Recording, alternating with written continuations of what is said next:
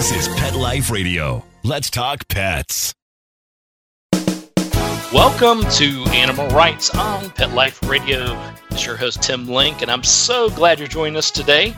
I've got our good buddy, our good friend, one of the best writers around uh, coming on the show today. Uh, it's Bruce Cameron, the uh, number one New York Times best-selling author and screenwriter and a man of many, many hats when it comes to uh, putting out great stuff. So we're excited to have Bruce back on the show, and we're going to talk to him about his uh, latest book, A Dog's Courage, as well as some of the other things he's got coming out. So it's going to be fun and exciting and always entertaining to talk to Bruce. So everybody uh, hang tight. We'll come back right after this commercial break. You're listening to Animal Writes on Pet Life Radio. Hey everybody, this is Tim Link, the host of Animal Writes on Pet Life Radio. Got some exciting news for you here today. My audiobook is now available. Wagging Tails, Every Animal Has a Tail is now available in audiobook form through audible.com, amazon.com, and iTunes. It's a collection of 32 conversations I've had with the animals. It's a fun, interesting, heartfelt book that's suitable for all age groups. So everybody pick up a copy of the audiobook, Wagging Tails, Every Animal Has a Tail. You'll be glad you did. Let's Talk Pets on PetLifeRadio.com. Welcome back to Animal Writes on Pet Life Radio. Joining me now is the number one New York Times best-selling author, our good friend of the show. Uh, it's Bruce Cameron. Bruce, welcome back on the show. Hey, thanks for having me, Tim. It's always fun to to have a chat with you. Yeah, absolutely. Well, we're always excited to have you on. Love talking to you, and uh, I put my roller skates on or my roller blades, whatever's popular nowadays, to keep up with you. Because I, I know there's, if I ask you, what have you been up to, then we're going to have to extend the show an extra half an hour because there's, there's too much going on.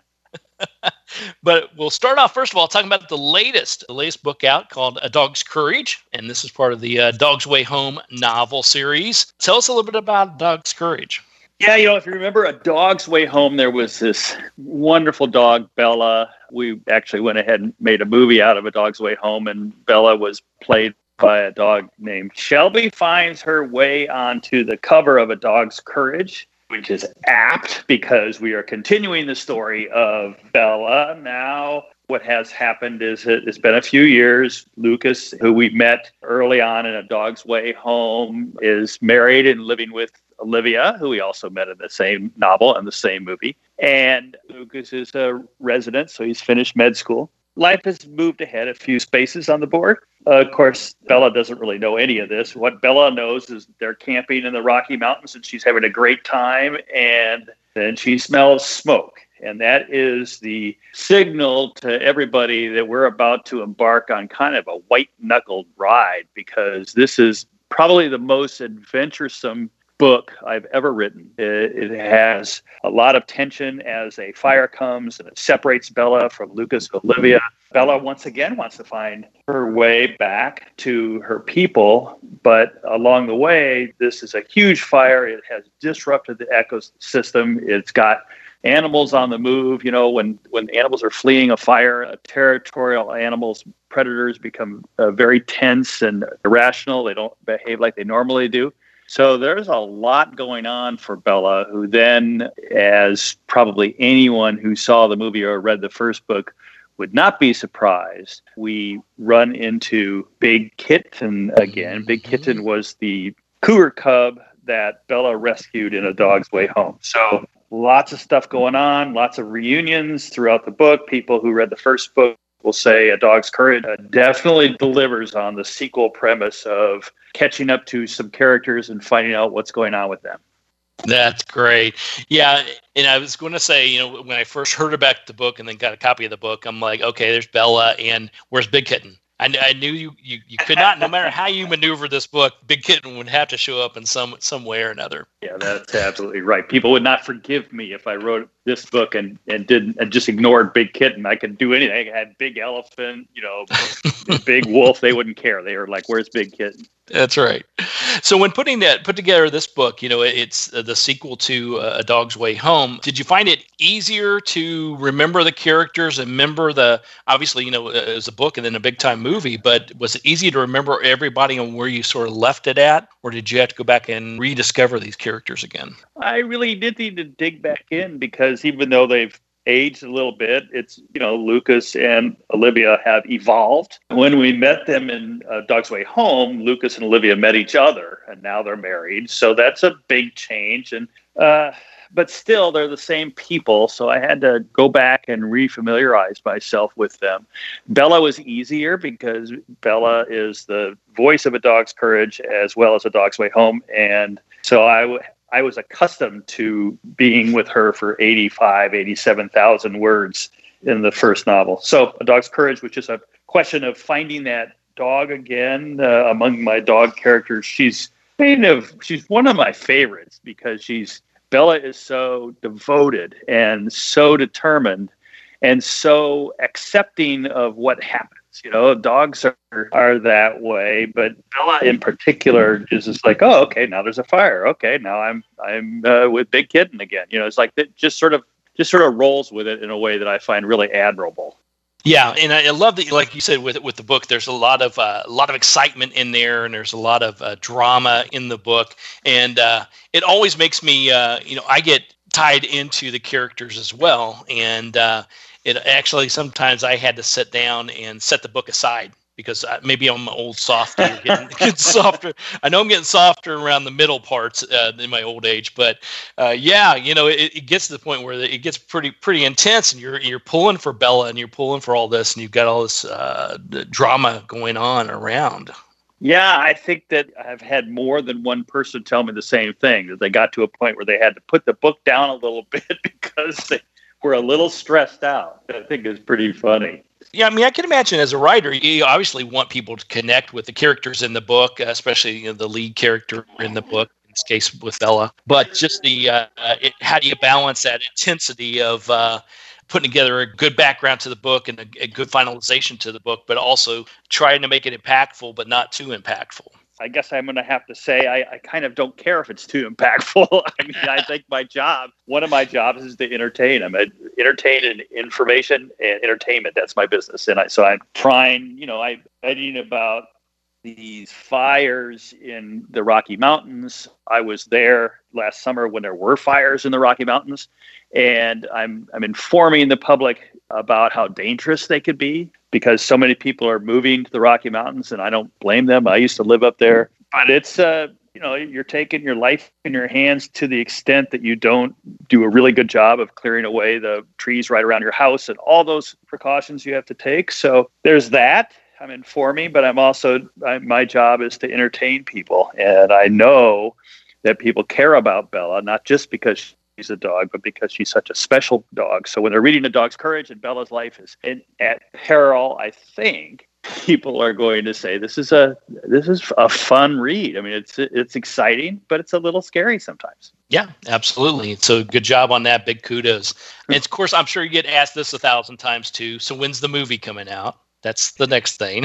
well, you know, uh, so we haven't yet sold it to anybody. Sony did the first one. We haven't even really walked in the door with it because we've got so many other things cooking right now, and we're just trying to line them all up. Plus, the fact, let's be honest, really COVID just stopped movie production. I mean, mm-hmm. there were so few projects that were going, and those protocols still exist because we're still, you know, just uh, everybody's in California where the the lockdown has been eased, but there are still some mask mandates and other things going on. And so, if you want to make a movie right now, you still have to put your actors in in quarantine, and that's a tough one, especially if you've got a an actor who's only going to be on set for two days, so they have to spend 14 days in a hotel room by themselves before they can they can show up on your movie set. That's really hard. So nobody's making movies normally yet. There are some movies being made, but they're it's just really hard to get things going.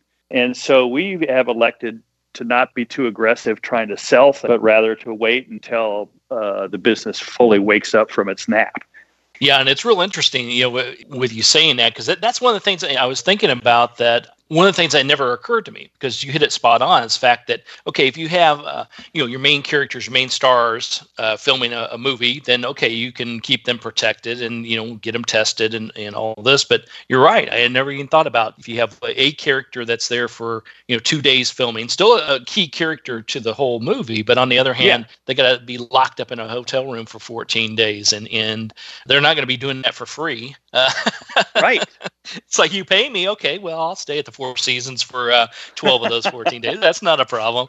So yeah, it's, it's it's a whole new ball game. On that same avenue, you know what we're seeing with uh, everything going on with streaming coming on, and seeing actually f- films that have been made or were made before COVID hit are now going straight to uh, streaming networks. Yeah, and that has proven to be a profitable outlet for motion picture distribution. So it really has this accidental experiment has opened up the eyes of a lot of studios to what can be done to make money in the movie business. And I, I expect we will continue to see that the business is evolving and changing and, and this is one of the ways is that when and if a dog's courage is made into a movie, it may show up just on streaming or both uh, theater and streaming. You know, you just don't you just don't know what's going on in the business. Nobody knows. My job is much more simple. I don't have to make any of those decisions. I'll just write the screenplay and hope that they make the movie. Yeah, there you go. I was going to say it, it, shouldn't change the way you go about doing everything because it seems like the even the streaming movies are the same length of time, uh, give or take yeah. a little bit. So uh, as a screenwriter, you just sit down and do your magic, and uh, you're ready to go. Yeah, that's exactly right. All right, well, we're going to take a quick commercial break. Then we'll come back and uh, chat with Bruce Cameron a little bit more about uh, Dog's Courage and the uh, segue. I opened my mouth. I had you gave me a perfect layup there, Bruce, on all the things that you were doing, and I zoomed past that to start talking about other things. So what we're going to do after this commercial break okay. is come back and talk about all these other projects, and then I want to pick your brain a little bit about how uh, how you juggle uh, magic juggling act with all this stuff. So okay. everybody, uh, hang tight. We'll come back right after this commercial break. You're listening to Animal Writes on Pet Life Radio. Sit. Stay. We'll be right back after a short pause. Well, four to be exact. Take a bite out of your competition.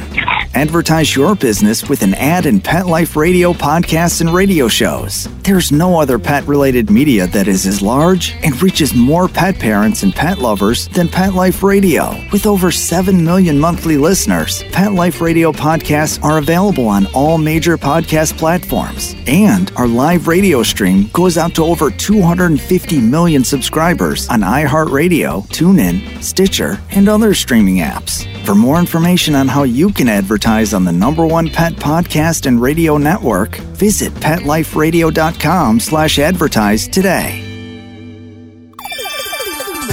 Let's talk pets on petliferadio.com. Welcome back to Animal Writes on Pet Life Radio. Continue our chat with our good friend Bruce Cameron.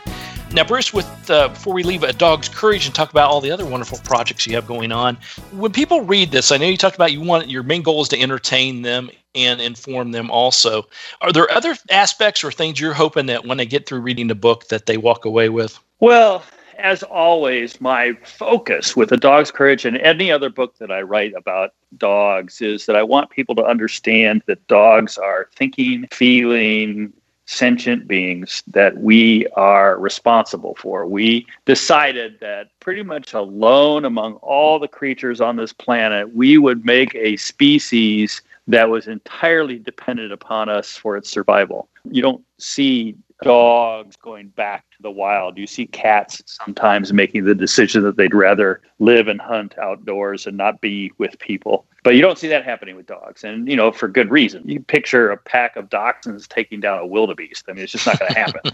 so, uh, but because of that, because we have done that, we have a responsibility toward them. Bella is a rescue dog, as is the real life actor who played Bella and who is the cover dog for A Dog's Courage, Shelby. We rescued Shelby from a landfill in Tennessee and she has adapted to her new life very well. In fact, she was here at our house, and we we filmed a Target commercial. It's playing in Target stores right now, right. and Shelby is the star. She's the star of that commercial. and she just does that. You see her at Christmas. You always see her in, in uh, commercials where there's a dog running around. Half the time, it'll be Shelby. It's like, why does everybody in in America have the same dog?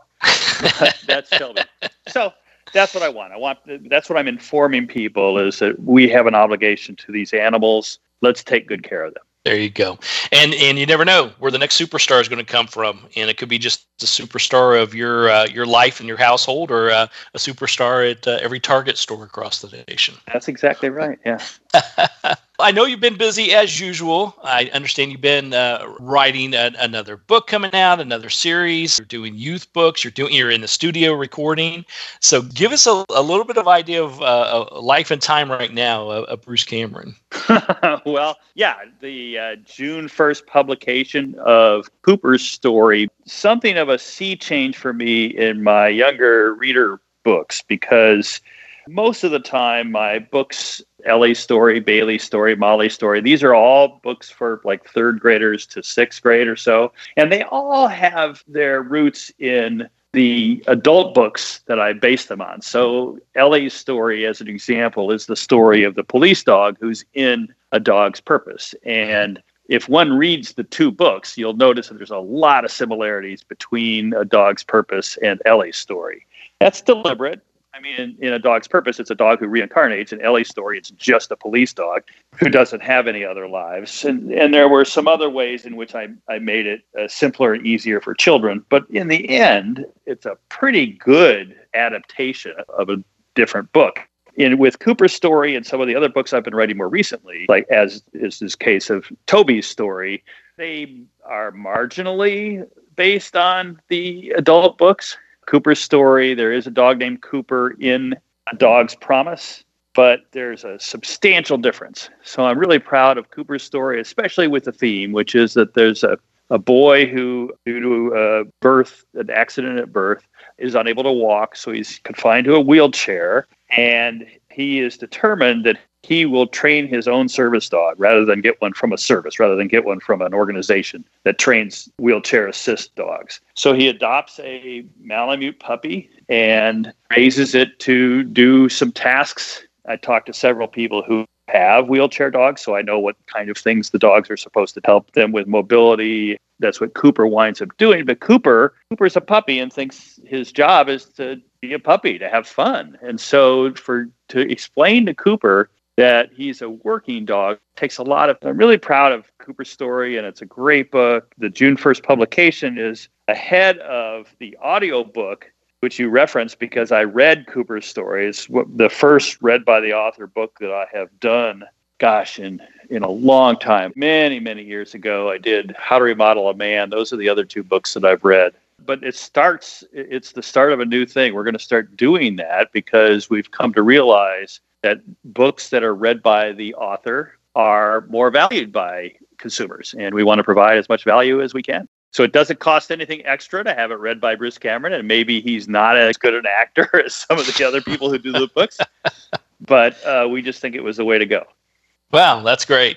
And so is it designed more to if you are like listening to audiobooks, you want to go one route, if you like reading the if your kids like reading the books, they go another route, or do you find it more of uh, everybody wants both? Well, I think that right now, it's, it's that's such a great question, Tim, because I only this year became a consumer of audiobooks. And so now I've got a little bit of expertise on the consumer side. And then I, you know, I did my own reading of it. And what I quickly discovered was that books are written to be read, not written to be listened to. And there's there very often are times in the listening of an audiobook, including the one that I just recorded, where I think a rewrite to make it more friendly to an audio format would have made sense. Hmm. Right now, though, the ethic is you don't change anything. In fact, I was reading Cooper's story, and like all authors, I rewrite everything. And I was reading Cooper's story, and I came across a couple of places where I wish I had written a sentence differently, and I even changed it in the read, and then the director stopped me and said, "No, that's not what it says." I'm like, "Yeah, but it's better the way I just did it."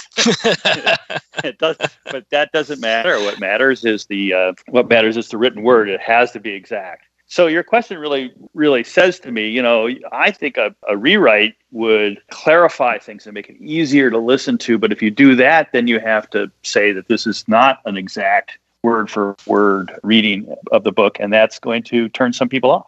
Yeah, I find it to be a little bit different audience at times. You know, I, I, I did, uh, not at your level, obviously, but I did uh, the audio reading of my first book, Wagging Tails.